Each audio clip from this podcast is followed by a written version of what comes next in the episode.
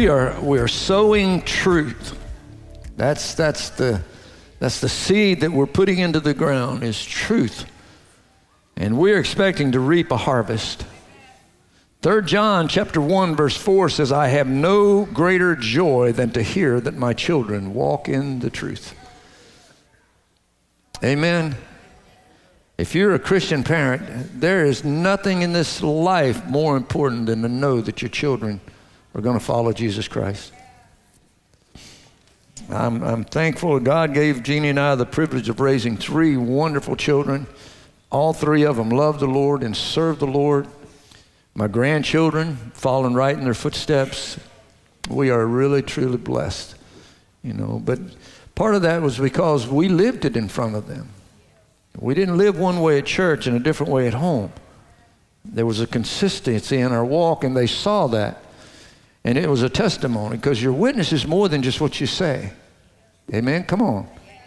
It's everything in your life, and, and they're watching, and they're soaking it in. They're little sponges, soaking it all in. Brother Gig, could you catch that back door for me, if you would, please? But sadly, there are children in the modern day church today that don't walk in truth. Because not every church in modern day Christianity, what is called Christianity, teaches the truth, and then therefore the children don't walk in it. And the reason that they don't walk in it is because they're not being taught the truth.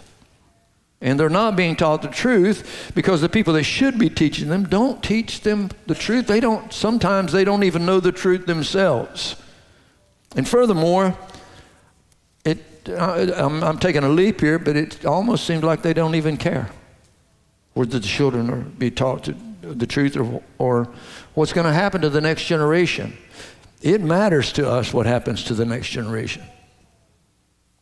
Now, we know that in a lot of cases people don't care about the next generation. We know that's true in the world. Church, when America's got a $30 trillion debt and it's climbing, they don't care about the next generation. Just so we're having a good time now, they don't care about the next generation. But the question is is that true in the church? Now, if you look with me at 2 Kings in chapter 20, we see that this is a spirit that's been around for a very, very long time. 2 Kings chapter 20, verse 1, it says, And in those days Hezekiah was sick and near death. And Isaiah the prophet, the son of Amoz, went to him and said to him, Thus saith the Lord, Set your house in order, for you shall die and not live. Verse 2 And he turned his face towards the wall and he prayed to the Lord, saying, Remember now, O Lord, I pray, how I have walked before you in truth and with a loyal heart and have done what was right in your sight. And Hezekiah wept bitterly. And it happened before Isaiah had gone out in the middle of the court that the word of the Lord came to him, saying, Return and tell Hezekiah, the leader of my people, Thus saith the Lord, the God of David your father, I have heard your prayer, and I have seen your tears. Surely I will heal you. On the third day you shall go up to the house of the Lord, and I will add to your days 15 years. I will deliver you and this city from the hand of the king of Assyria, and I will defend this city for my own sake and for the sake of my servant David. Verse 7 Then Isaiah said, Take a lump of figs so that they, they took and laid it on the boil, and he recovered. And Hezekiah said to Isaiah, What is the sign that the Lord will heal me, and that I shall go up to the house of the Lord the third day? And Isaiah said, This is the sign that from the Lord, and the Lord will do this thing which he has spoken. Shall the shadow go forth 10 degrees or go backwards 10 degrees? And Hezekiah answered, It's easy, an easy thing for the shadow to go down 10 degrees, but do not let the shadow go backwards 10 degree. So Isaiah the prophet cried out to the Lord, and he brought the shadow 10 degrees backwards. Come on, the sun stopped and moved backwards at his request, by which it had gone down on the sundial of Ahaz. Now, verse 12 it says, At that time, Merodach Baladan, the son of Baladan, king of Babylon, sent letters and, and uh, a present to Hezekiah. For he had heard that Hezekiah had been sick. And Hezekiah was attentive to them and showed them all the house of his treasures the silver and gold, the spices, the precious ornaments, and all of his armory. All that was found among his treasures, there was nothing in his house or in all of his dominion that Hezekiah did not show them. Then Hezekiah the prophet went to King, I mean, Isaiah the prophet went to Hezekiah and said to him, What did these men say, and from where did they come to you? So Hezekiah said, They came from a far country, from Babylon. And he said, What have they seen in your house?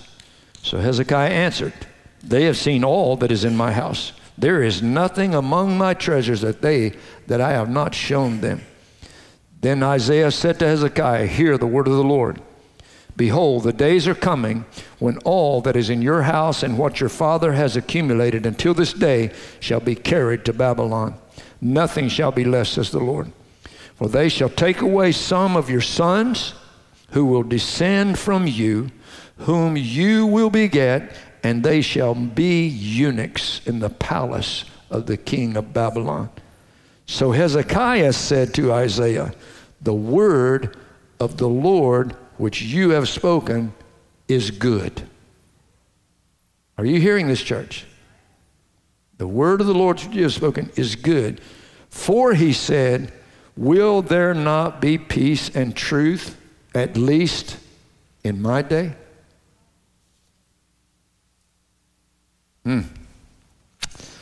Father, your word is yes and amen, God. It's timeless. And Lord, that same spirit, God, even in a good man, Isaiah, Hezekiah was a good king. But Lord, there was something in there that needed to die, God, and it didn't, and it was revealed in his last days. And Father, I fear that that same attitude, that same spirit, that same heart, it's in the hearts of people today. And Father, we need to see it, recognize it, turn from it, repent of it, God and be sure, God, that we are right before you. Lord, David used to always say, God, search me, O Lord, and see if there be any unclean thing in me. And Lord, we can learn from the lessons that's in Scripture, Lord. And we don't want the same thing to happen to our sons and our daughters. So, God, teach us today, I pray, in Jesus' name. Amen. Hezekiah was foolish in the way that he addressed this situation, the way that he governed his nation in that respect. Because there are some things that's on a need to know basis. And the Babylonians didn't need to know all the secrets of the kingdom. They didn't know, need to know where all the treasuries were. And they, I mean, they're in there spying out the land, and he's showing them where their weaknesses are, where their strengths are, where the treasures are, if they're worth even coming after or not. He said there was nothing in the kingdom that he didn't show them. And they didn't need to know those things. There are certain secrets of the kingdom our enemy shouldn't know. China shouldn't be buying property next door to our military bases. Look, have you lost your mind? They're not there because they want to raise corn. They're there to spy on our military. Duh. John, I think John Hagee had it right. He said either the dumbest people in the human race is leading our nation, or they're doing exactly what they intend on doing. I don't know the answer to that, but I can tell you that it's foolish. It's foolish, some of the things that's happening and the way it's being governed. Not only was he foolish, but he was selfish and self centered. Because he told him the days are coming that everything your fathers, everything your forefathers has worked and fought and died for and given to you that you can live and have and be blessed is all going to be taken away. Not only that, but your children that come from your loins are going to be taken and made slaves. And your sons are going to be eunuchs in the house of the king. And he says, it's good just so I have peace and truth in my day. So what if I sell out the next generation? Who cares? Just so it's good in my day. A national leader at a major Christian group, the conference that Jeannie and I went to, said, quote, We need to leave politics out of the pulpit. And across the room, some people saying, Amen, brother. Some people were applauding him, and I could not restrain myself. It went off like a nuclear explosion inside of me. And I said, Sir, I could not disagree with you more. That is totally out of character of God and Scripture. It's not this and that, they're connected. Throughout all of Scripture, God always, He sent Isaiah to the king for crying out loud. Open your Bible and just look. He always sent the prophet to the political headship. They're connected, they've always been connected. And part of the problem that we have in our nation today is because the church has tried, has been forced to stay out of politics. And it's our duty, our responsibility to be involved in those things. And I pray that more and more Christians will wake up to the importance of being politically involved. Because simply put, politics makes policy, policy affects the whole nation and everything and everyone in it. And politics is what makes that. And if you want good, sound, God centered policy, then we need good, sound, God centered politicians. Furthermore, we need good, godly Christian people that'll step up and take on the corrupt system of liberal government. Yes, amen, Pastor. It's equally important that Christians go to the poll and vote. Yes. Yes. In America, 70% of the American public profess to have a faith and belief in God. 70%. If they would vote their Christian belief convictions, they would decide the outcome of every single election. But Christians stay home, they don't vote. We need Christians that will step up and take on the corrupt system in government. And I believe that God will give people grace to do those things. Now, not everybody could do that, and I'm not telling you that necessarily that you need to go out and run for office. You may not have the grace to do that. And if you don't have the grace to do that, you won't be able to stand up under it. I was talking to somebody just yesterday. A young man was telling me about something going on in their family and how they were only trying to help, and they're all of a sudden they're attacked and they're just being demonized. And I was like, "Well, welcome to the world of a pastor." And they said, "How do you do it?" I said, "God gives you the grace. If He doesn't give you the grace, you can't do these things." But God will give you the grace, and there are people in the in the in the faith that love Jesus. They know the Word of God. And God will give them the grace to step into that arena and make a difference.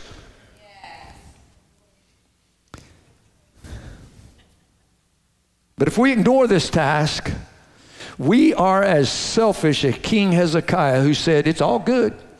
At least there will be peace and truth in my day. We're going to stay in our church house like this man suggested and just let Satan take over the White House.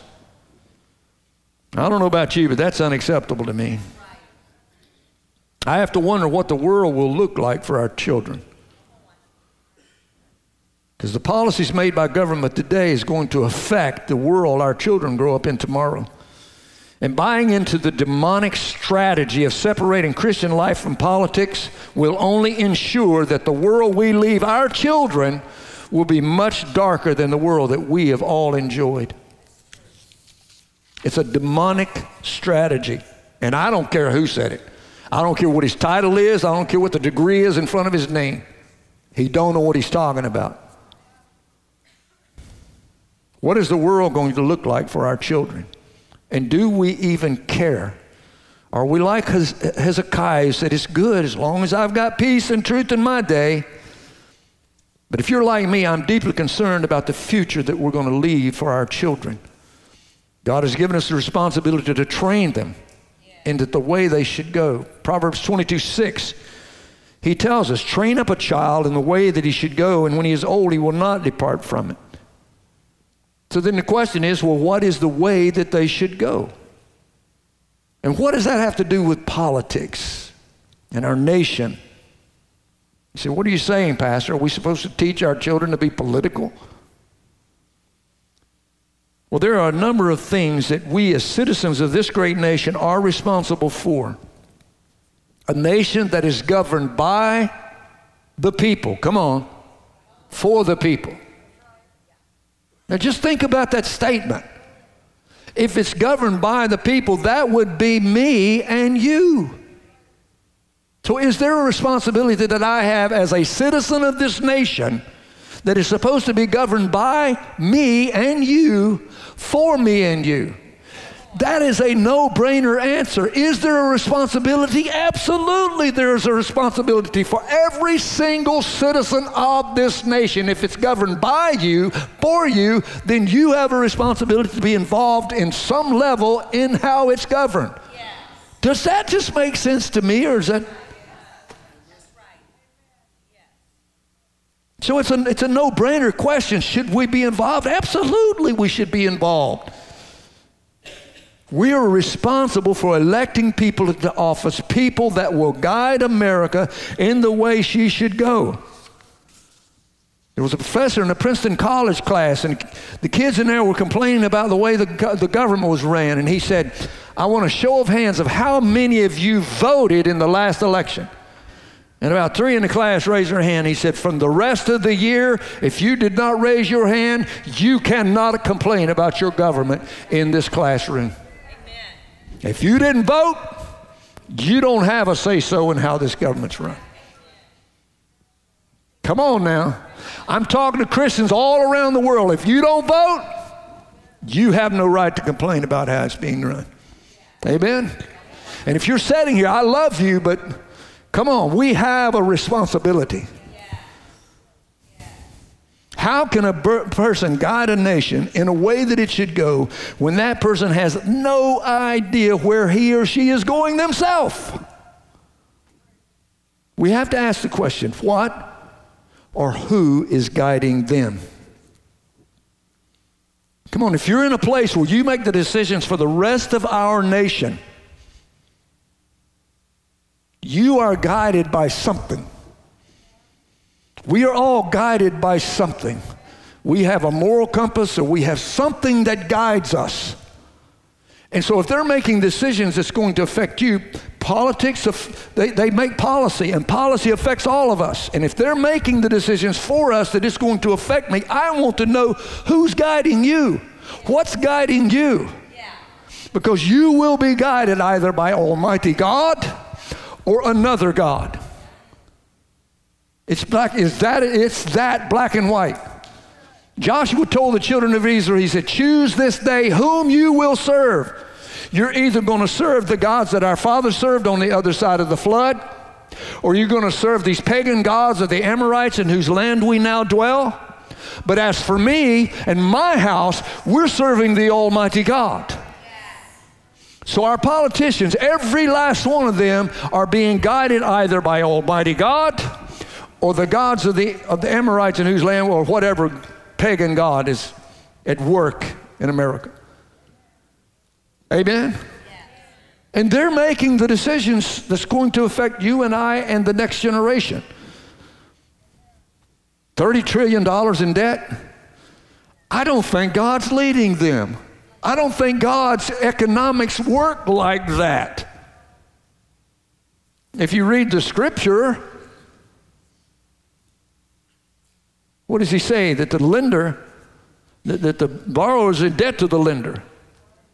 He's condemning all of that. We should. I'm a little passionate about this, okay? Just stay with me because I'm going somewhere with this. Just let me get this out here. So, what is directing and who is guiding this nation? There is a battle that is being fought for the soul of this nation, and it's a battle between demonic forces and the Word of the living God. The Word of God has been under attack for decades. And while it has been removed from the public view on every, at every turn, the demonic agenda has been promoted and praised and spotlighted at every turn. It's unbelievable how, and, and, and the scripture is true. He says, In the last days they shall call good evil, and evil shall be called good. Church, we are definitely in the last days, amen? Because the demonic agenda is praised, it's spotlighted, it's promoted, and the Word of God is trampled and tried to take and, and removed from the public view at every turn. And in this battle, the enemy has succeeded in drawing the attention of the saints of God away from the real source of the battle to focus on the armor and the shield.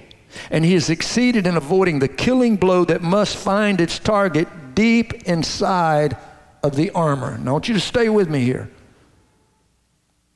Because uh, when a person dresses up in the armor, you can, you can hit his shield all you want to. You can hit his armor, but until you find the chink in his armor and get inside to what's inside that armor, you're not going to stop him. Ephesians chapter 6, verse 12 says, We are not wrestling against flesh and blood, but we're wrestling against principalities. Everybody say principalities.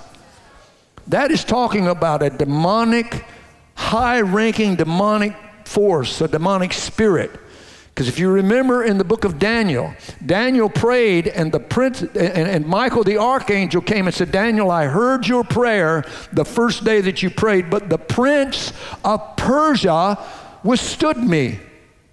For 21 days, there was a battle in the heavens between Michael the archangel and this high ranking prince, this demon spirit, over this political area called Persia. He is a demon assigned to a political area. And in church, I believe that there is a principality in America, and he's big and he's strong. And it was the prayer of Daniel that strengthened Michael to defeat the principalities. It's a spiritual battle. Are you seeing this? We're not fighting against flesh and blood. It's not the politicians in, in, in D.C. It's the Spirit that guides them, that directs them. That's our fight. Because we're fighting against principalities, against powers, against the rulers of the darkness of this world against spiritual wickedness in high places. So he says we have to take the whole armor of God that's able to withstand in the evil day. And having done all to stand, you stand having your loins girded about with truth. Yeah. What does that tell me? A lying politician cannot take this, he can't win this battle. He can't. He can't win the battle, and I don't care how conservative he is. Just because you're conservative doesn't mean that you, the center of your being, is truth. Your breastplate, the center, the core of what you are, you stand for the truth. And a lying politician cannot lead this nation and win this battle. He said he has to have on the breastplate of righteousness. Right in the center of his being has to be a Christ centeredness. He has to be supported with truth. The center of his being is Jesus Christ. He has to have his feet shod with the gospel of peace. He has to walk in the message of salvation because that's the only thing that can, can help us is Jesus Christ. Salvation only comes through Jesus Christ. Verse 16, above all things, he takes the shield of faith. In other words, he can't depend on his intellect, his education, his bright ideas. He has to trust in God. It has to be faith. Above all else, take the shield of faith. And then you'll be able to quench the fiery darts of the wicked. You take the helmet of salvation. That means he keeps his mind fixed on the one who saves. He takes the sword of the Spirit, which is the Word of God. He has to pray with all prayer and supplication in the Spirit, watching thereunto the, perse- uh, the perseverance and the supplication for all the saints. Come on, I want politicians to be taking care of the American people. Instead of going in there a middle class, middle income person and coming out a multi billionaire because they don't care about anybody but themselves.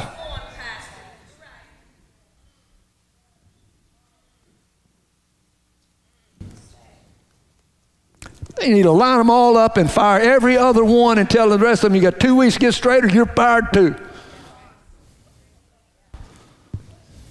Yeah, I'm talking to you. I hope you're listening.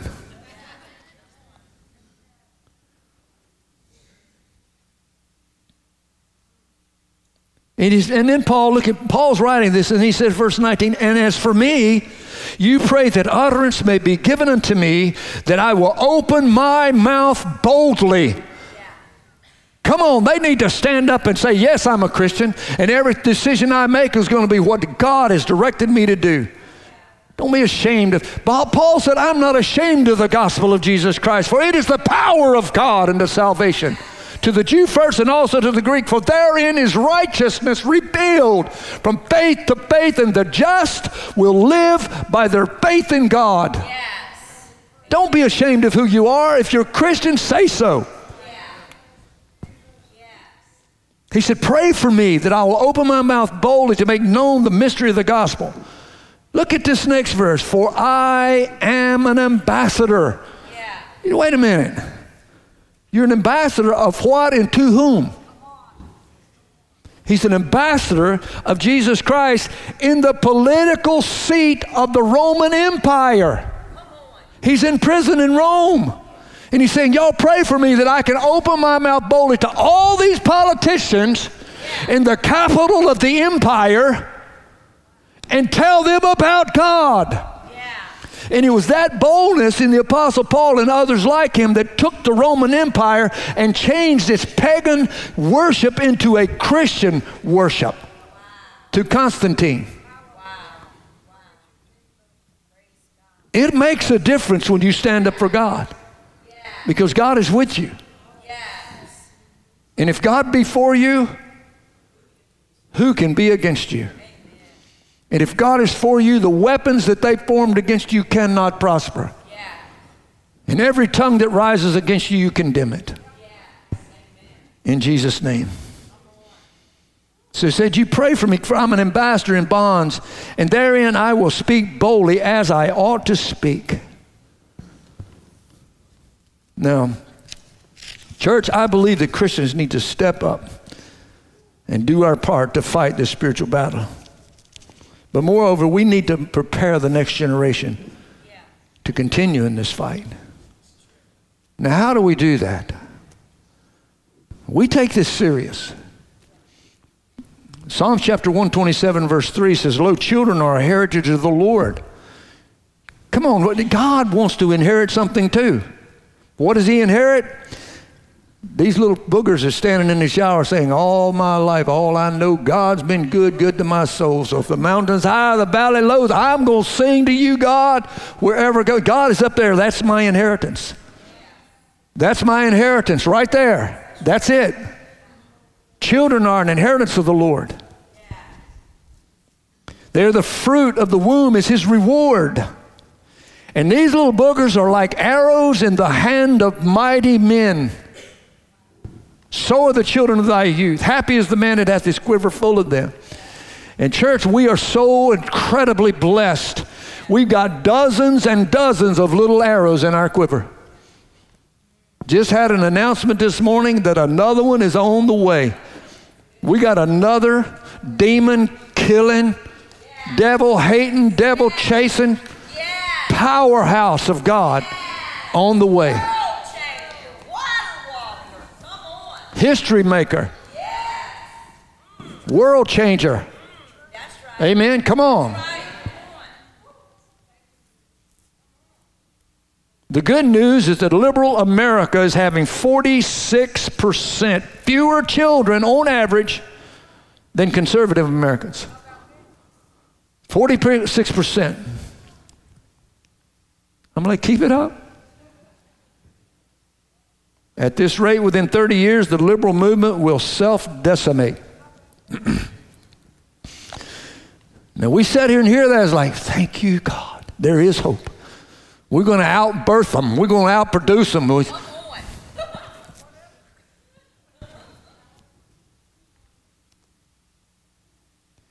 But, church, you need to understand this is why there is such a liberal uh, push to transform our children into the ideology that they have through social media. You cannot find God in the social media. All you find is God is bad, Satan is good. They won't say it that way, but good they call evil, and evil they call good, and that's all you find in social media. The public school, colleges and universities, they want to poison the mind of your children. In an article by AEI, that's the American Enterprise Institute, it's a right leaning uh, reporting agency, on the subject of fertility among the, the conservatives and the liberals. They said this conservative fertility advantage probably will not give conservatives some inevitable long term policy edge. Given the size of the fertility differential between conservatives and liberals, it doesn't actually take a large amount of ideology switching to offset this higher birth rate. Are you hearing me, church? Yeah, we're producing more, but what are we teaching those little things we're producing? We're turning them over to them, say, you teach them. And they are. Thus, while conservatives may wish that the fertility advantage could afford a durable political majority, the hope is probably just as fleeting as the now silly sounding claims of progressives a decade ago that immigration would create a durable Democratic majority. Because, see, they thought that immigration is going to get, all kind of people on their side, but what they found out is a lot of the Latinos that's coming across the border are Catholic. And they believe in family and pro life. And they find out that the Democrats is all about pro abortion, and they're like, uh, I'm not going to be a Democrat. You're against God. You voted three times to take God out of your platform. No, I'm not into that because we believe in God. We believe in family. We believe in pro life. So the advantage they thought they were going to get from that, they didn't. And the advantage we might think we get from having more children than them is not going to make the difference if you don't teach them. You don't train them up into the way that they should go. He said that's because the, the, at least right now, conservative parents have not been sufficiently successful in keeping their kids in the fold. End quote. Now, understand that not all conservatives are Christians. So, when we talk about Christians and liberal, they're not all Christians if they're conservative. There are a lot of conservatives that are not necessarily Christians. However, most Christians are, most Christians are conservative in their view. I'm conservative in my view. I am not liberal in my view. While conservative, while, while uh, conservative parents have not been, quote, sufficiently successful in keeping their children in the fold, the statistics of Christian parents are not as strong as they could be or they should be. We don't keep our children in Christ by being a conservative. We keep our children in Christ by training them up in the way they should go. So, what are you saying, Pastor? We're supposed to teach them to be political? That's not what I'm saying. We're supposed to teach them to love God with all your heart, all your soul, and all your mind. And the second commandment is likened unto it love your neighbors yourself. If they love God with all their heart, they love God with all their soul, they love God with all their mind, and they love you like they love themselves, and they get into politics, they're going to be more concerned about you than they're going to be concerned about themselves.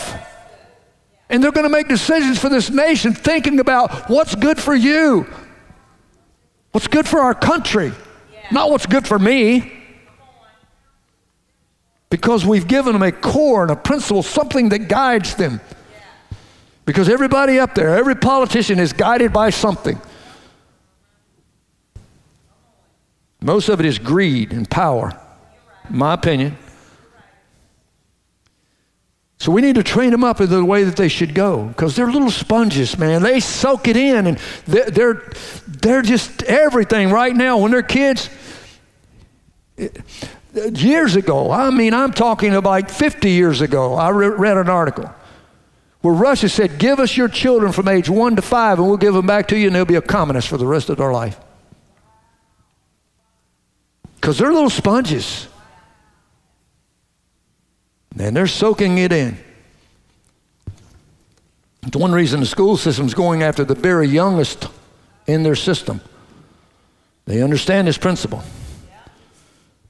Now, I, I, years ago, I looked at homeschoolers and I'm like, I'm not sure about this.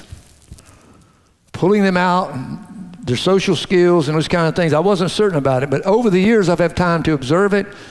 I am a big supporter of homeschooling today. Now, they've sold me.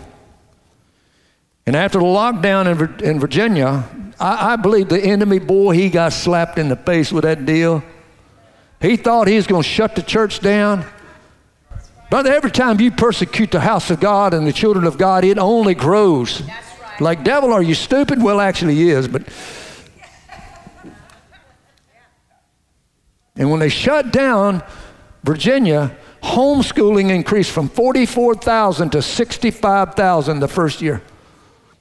Now, it, it went back the second year to 62,000, but they believe that it's going to continue to increase. The reasons that they cited was Zoom. They didn't like Zoom. They didn't like the mask mandates. And parents didn't like the CRT. That's a critical race theory that was being taught. Critical race theory basically says if you're white, you're automatically a racist. If you're a person of color, you're automatically oppressed. You're inferior, you're less than. Church, I'm white as cotton, and I am not prejudiced. And I know some people of color that are highly successful, intelligent people. They're smarter than I am, much smarter. And they're not oppressed in any way. They excel me in every way. So that's nonsense. And parents didn't like that being taught to their children. But what was not mentioned in the, in, in the articles that I read was the curriculum that parents have an issue with, the gender identity issue. Jeannie was just telling me this week about a mother that took a five year old child and said, I could see in his eyes that he was painful putting on his clothes. So she subjected that child to, to gender transformation therapy and hormone treatment and altered that poor child for the rest of his life. Church five year old don't they don't think about that kind of stuff. That doesn't mean cross their mind. They only know what we teach them. They're little sponges and they're going to absorb what you teach them. Saw it in his eyes that it was painful. That, that is the cruelest thing I think I've ever heard of. That's cruelty. That's child cruelty. It's child abuse. Yes. And I believe in the school system or anywhere, an adult, adult teacher having a conversation with a child about sex is child molestation. We teach right here in this church. We've had prevention of child molestation ever since the day we opened the church. It's a program we're teaching our new members class. And we teach them what, sex, what child abuse is. Showing a child images or something or inappropriate statements, words, comments that's leading. When you have that kind of conversation with a child, that's child molestation. And teachers are doing this and given a license to do it and encouraged to do it. It's called grooming. You're grooming that child to normalize inappropriate behavior as a child. It's inappropriate, but they're making it normal and acceptable. Encouraging them to engage in these things and, and try this and try that and see if you like this to children. And what's leading our nation? Who's leading our nation? Do we have to ask? God doesn't do that. Yes. It's demonic, it's evil, it's satanic.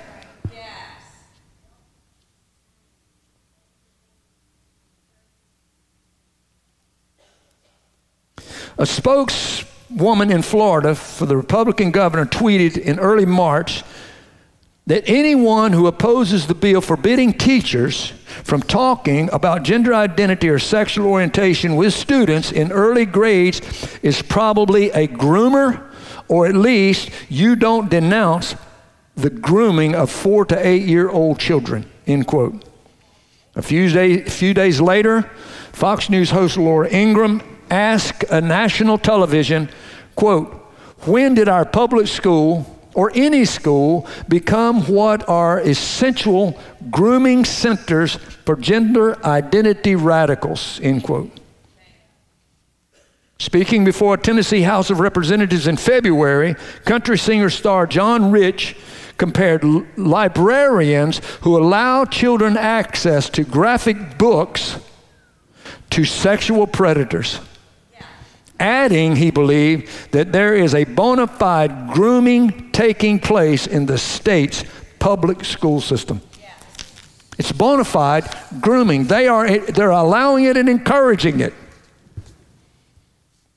He says, What is the difference between a teacher, an educator, or a librarian that does this kind of thing, or a guy who pulls up in a white van on the edge of the street in a school trying to coax a child into, the, into his van? So, what is the difference? A child can run from the van. They can't run from the teacher, the educator, the librarian. Why? Because we're sticking them in there. Teach them. It's good. At least I'll have truth and peace in my day. Who cares if I sell out the next generation? It's a Hezekiah heart. It's good, it's all good. As long as it's good in my day. I don't care about the next generation. Other reasons for homeschooling increases. Same sex locker rooms and bathrooms, radical policies on hate speech.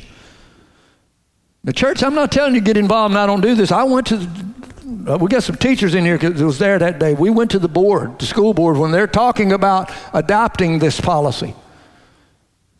I signed my name. They said, if you want to say something to this board, sign your name. I signed my name. I was the first one they called. I called them out on all three of these things.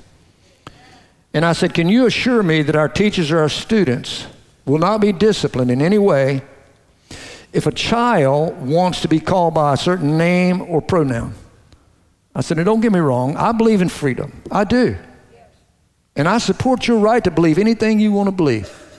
That's America. If you want to believe that you're Elmer Fudd on a Bugs Bunny cartoon, I support your right to believe that. But it's wrong and it's discriminatory for you to insist that I leave the realm of reality and enter your world of make believe and call you Elmer Fudd. And if I don't do that, I'm accused of being a hater and disciplined for a hate speech because I won't call you what you want to be called. They didn't answer the question directly. And can I tell you something? You can go to the board meetings and they will promise you all kind of stuff, but that still doesn't tell you what goes on behind that closed door in that classroom.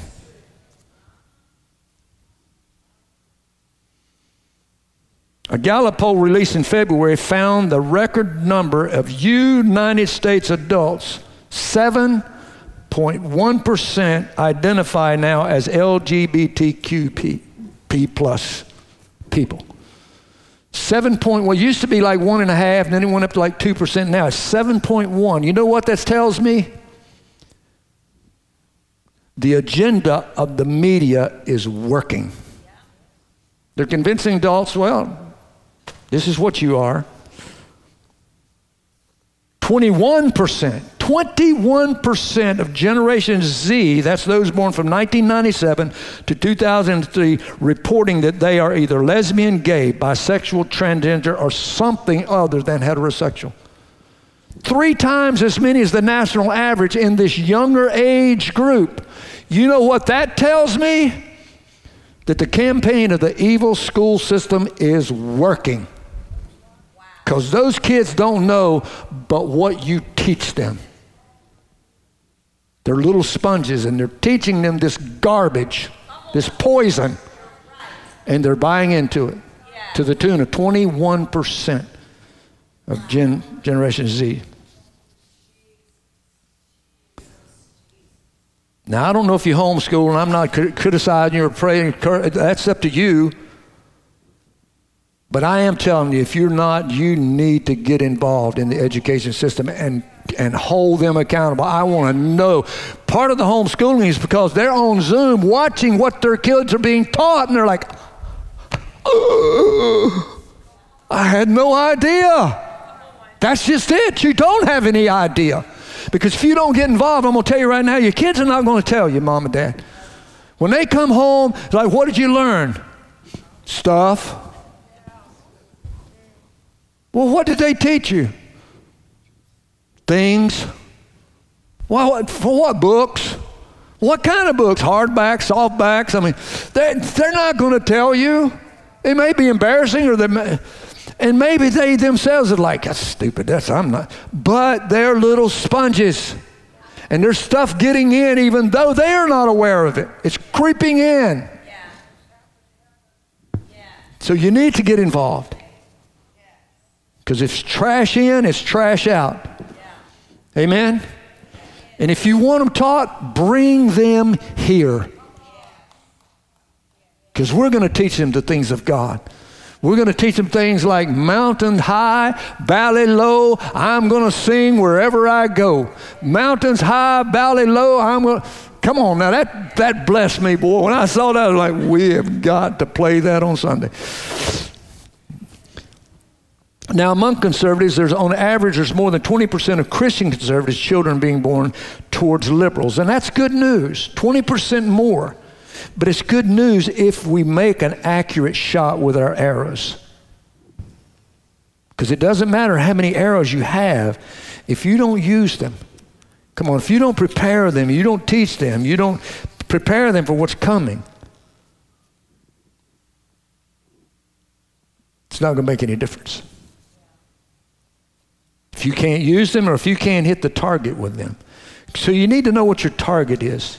The armor, it's not the target. The enemy can create diversions that will waste all your shots shooting at things that don't matter. Because it doesn't matter how many arrows I stick into a shield of an armor or I stick into the, the extremities of an armor. If I don't hit the inside, the enemy that's inside the armor, I have wasted my shot. So it doesn't matter if I only hit the extremities. You've got to find the chink in his armor. You've got to hit the enemy that's inside. And I'm not talking about hurting people, and I hope you understand that. I'm talking about identifying the fact that those people, they're not our enemies. It's the spirit. Because somebody's guiding them, something's guiding them. It's that spirit that's guiding them. And you can't fight that spiritual battle in the natural realm. And if all you're doing is complaining about this and complaining about that, and, and I get around Christians and we do it all the time, and you don't realize it's a diversion and you're shooting spending all your time, well, this including complaining complaining about this and complaining about that. That's not how you win this battle. That's not how you win it. You spend hours and days watching Conservative TV, that's great, that's good. I don't, I'm not condemning those things. Go ahead. I do it sometimes myself. How much time do you spend before the throne of God making intercession and prayer? How many time, how much time do you spend praying in the Spirit, the perfect will of God? Come on, we got to learn these things and put them into practice. That's how you win this spiritual battle. You fight it in the Spirit. Now, I'm political. I'm very political. But I understand that the politics is just a manifestation of the spiritual warfare that's going on. I'm involved politically. As you know, I don't shy away from speaking out, obviously. And I encourage others to be involved politically. But politics is just the shield and the armor. The thing we need to do is hit what's inside. And you do that by teaching your children and training them up in the way that they should go. Why? Because our battle is not political, it's spiritual. To hit the enemy in the heart, we must not be distracted by the shield and the armor. We have to find the chink and hit the heart. So, no matter what political battle that you're fighting, no matter how active you are in the fight, you can march You can attend rallies. You can carry signs. You can fill the Capitol Mall with more people than American history. You can call your representatives. You can run for office. You can hold seats in the highest positions in the lands. These are all conservative things and they are all good. And I encourage you to do all of those things. They are good. But if Christ is not at the center of this matter, if Jesus Christ is not the center of it all, you're simply shooting at the shield and the armor. You're doing a lot of things in the natural, and they're good things. But you have to know what you know about the things of God. How much do you know Him? I preached that the other day. Kada. Kada. An intimate, real relationship with Jesus Christ.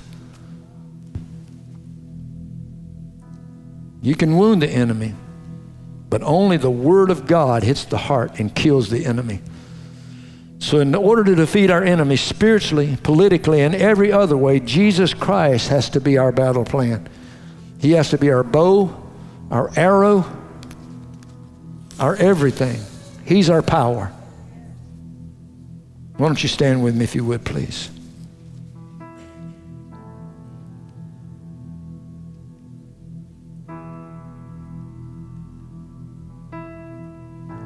When we understand that all of the issues that are arising by the enemy, things like critical race theory, the LGBTQP plus agenda, gender identity crisis, the reckless, out of control spending, the socialist undermining of our democracy, the big government takeover strategy, forced taxes under the guise of health care forced vaccines, voter fraud, and the list goes on. They're just diversions to draw your fire. Do you understand this? Are you understand what I'm saying? Those are diversions to draw your fire. These things are not merely the work of people, they are the directives of demon spirits that are inside the armor and that it can only be defeated by the Word of God.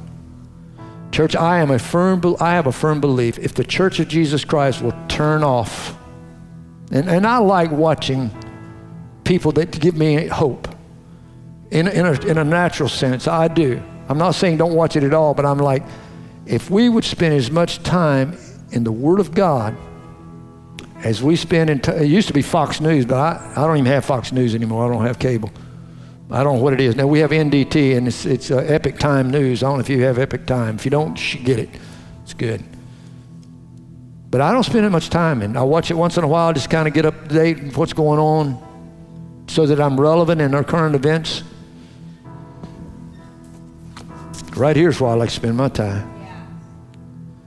Because I'm going to tell you right now, this will beat the snot out of the devil. Every time. It's quick and powerful, sharper than a two edged sword, piercing even to the dividing us under the soul and spirit, joint and marrow. This discerns the intents of the heart.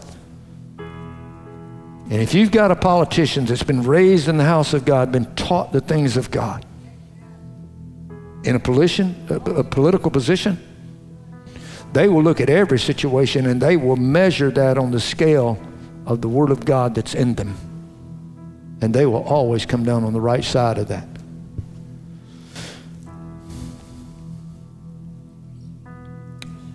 The Word of God that has been engrafted in our children, children that have become adults, the adults that have seen the need to be involved on the front lines of this country, they will then know truth from lies because the one who is truth will be in them and he will guide them.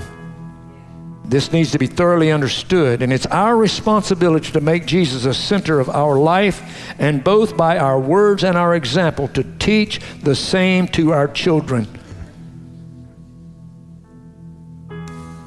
If you do that through homeschooling or however you do it, if you can't do that, I understand a lot of people can't do that. They have to send them to public schools. But get involved.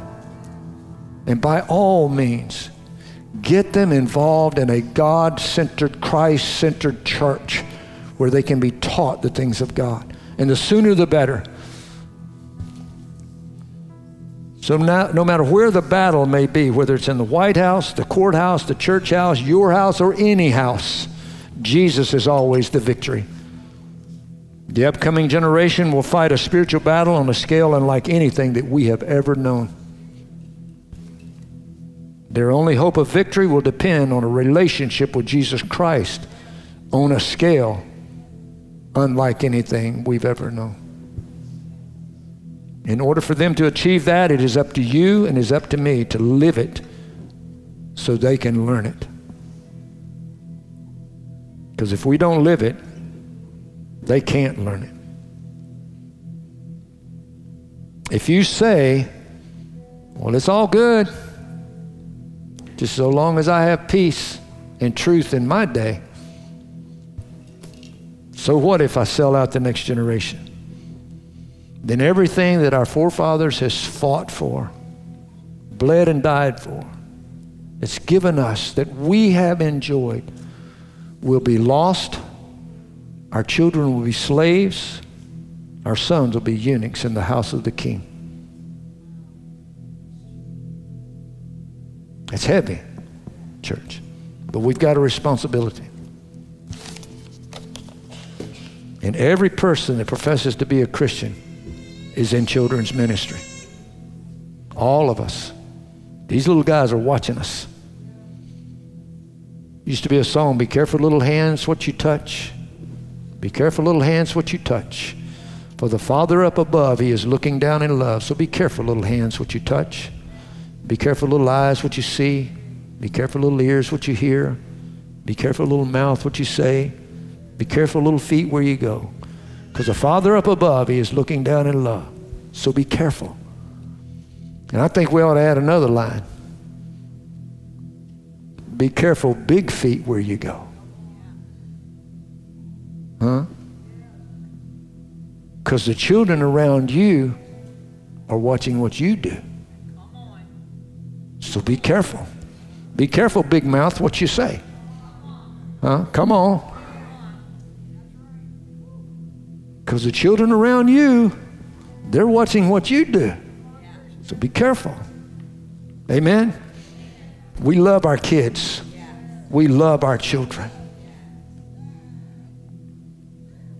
It chokes me up. We love our children. And can I just say one more thing that's going to sound self serving? Allow me this, all right? I'm in here last Sunday and them little kids come over there and we love it. Let's come over there and they're dancing around. People might think that's out of order. Listen, I believe that's heaven right there being demonstrated. I believe a, a day in heaven is like recess on the playground. I do. And you say, well, they're not really paying attention. Them little sponges is soaking it in, brother. Believe me. Because they went to VBS and learned that little song, and he was living proof that it's soaked in. Because at VBS that he learned that, he was much small. How old is Levi? Five? He's five. He probably learned that when he was three or four, maybe. And the other day I'm over there, and Stephen and Jennifer's little one, that little blonde, what's her name? Lauren? Lauren. She come running up and gave Jeannie a hug. You know what I thought when I'm standing there? I'm like, we've got favor in that house, Jeannie. Didn't I tell you that? I said, We've got favor in that house. Jennifer and Lauren are teaching those children to respect their spiritual authority. Because in my lifetime, I've been in ministry a long time, and I've had kids, and they love Pastor B, they love Gigi. But something would happen, mom, dad get offended. Next thing you know, the kids, they're not coming around Pastor and Gigi anymore. And you try to talk to them, and they turn away from you. And I'm like, What's, what, what was that about? They loved me. Now, I'm the booger man. You know what that tells me? Mom and Daddy's having Pastor B and Gigi for lunch, and the kids are listening. Let me tell you something, Mom and Dad. You can have an issue with me. You can come call me the most low down, good for nothing, but whatever. I will value that. I will not be angry with you. I will not hate you. I will love you. I will appreciate your honesty and we will work through it. But don't curse your children. by teaching them that the people that they should respect and submit to and honor are evil. Because when they grow up, it's like, I'm not going to church. What's the point? The pastor is a this and that. Because that's what you're teaching them. Are you hearing me, church? That's not to say we don't make mistakes. We do. But we can we, we come when we come in here, we are all in here together. We rub on each other, we bump on each other, we exhort each other, love each other, we irritate each other. Come on, but we learn through all of that what's acceptable, what's appropriate, what's good. All right? We learn what's not. Because we teach each other. But most importantly, we're teaching them little ones. Amen. We're in this together. Amen. Hunter, take us to the throne, brother.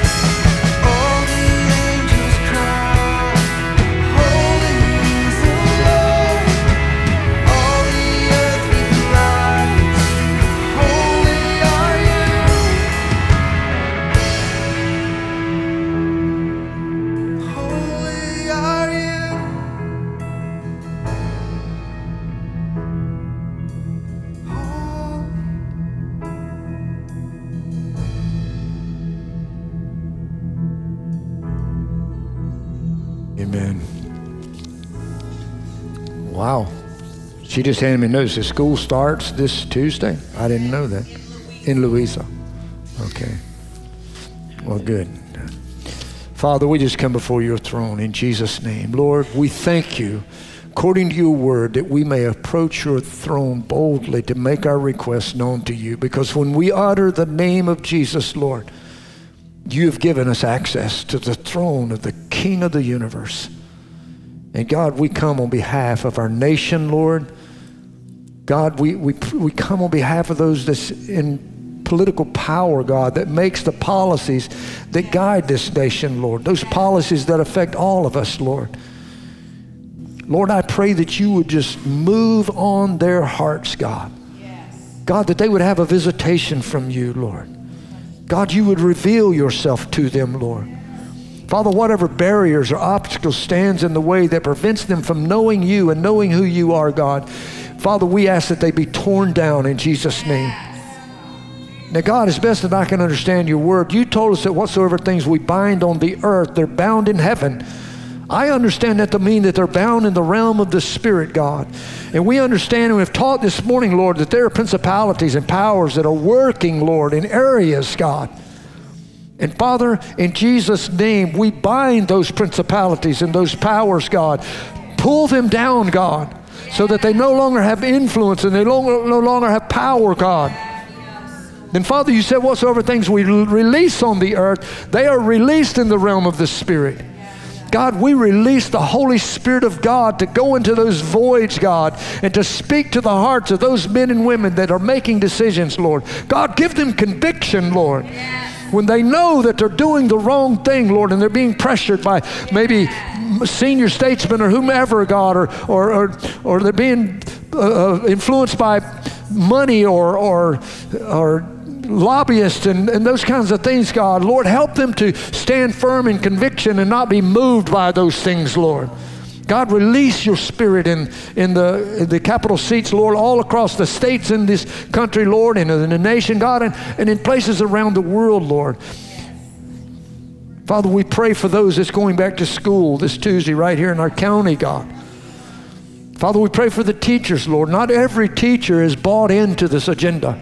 Lord, we had right here in this church Christian teachers that loved the Lord God and, and they would do what they could to fight this battle, Lord, right there in the in the school system, God. They were good teachers and, and they did good things, Lord. And they were not a part of what I'm talking about this morning, God. And we know that there are others like them, Father. Lord, we pray for them, God, that you will give them influence, God. You will give them favor, Lord. Favor with the parents, favor with the students, God, favor with the faculty, favor with those that's in, uh, in the school board, Lord, and in the state administration, God. Give them favor, Lord. And help them, God, to make the difference, what difference they can, God, in the midst of this corrupt and evil agenda that is being launched in our children, our youngest, most innocent, and, and most influential among us, God. Then, Lord, I pray for our church, God. Lord, we will see the importance of investing the Word of God in those children, Lord. And to do that, we need to invest the Word of the Lord in our own heart, God. Draw us into that secret place you, with you, Lord, that we spend time with you, that we may kadah, we may know you in a very real and intimate way, so that we will have treasure, Lord, to invest into those children. God, be our center, be our core, God.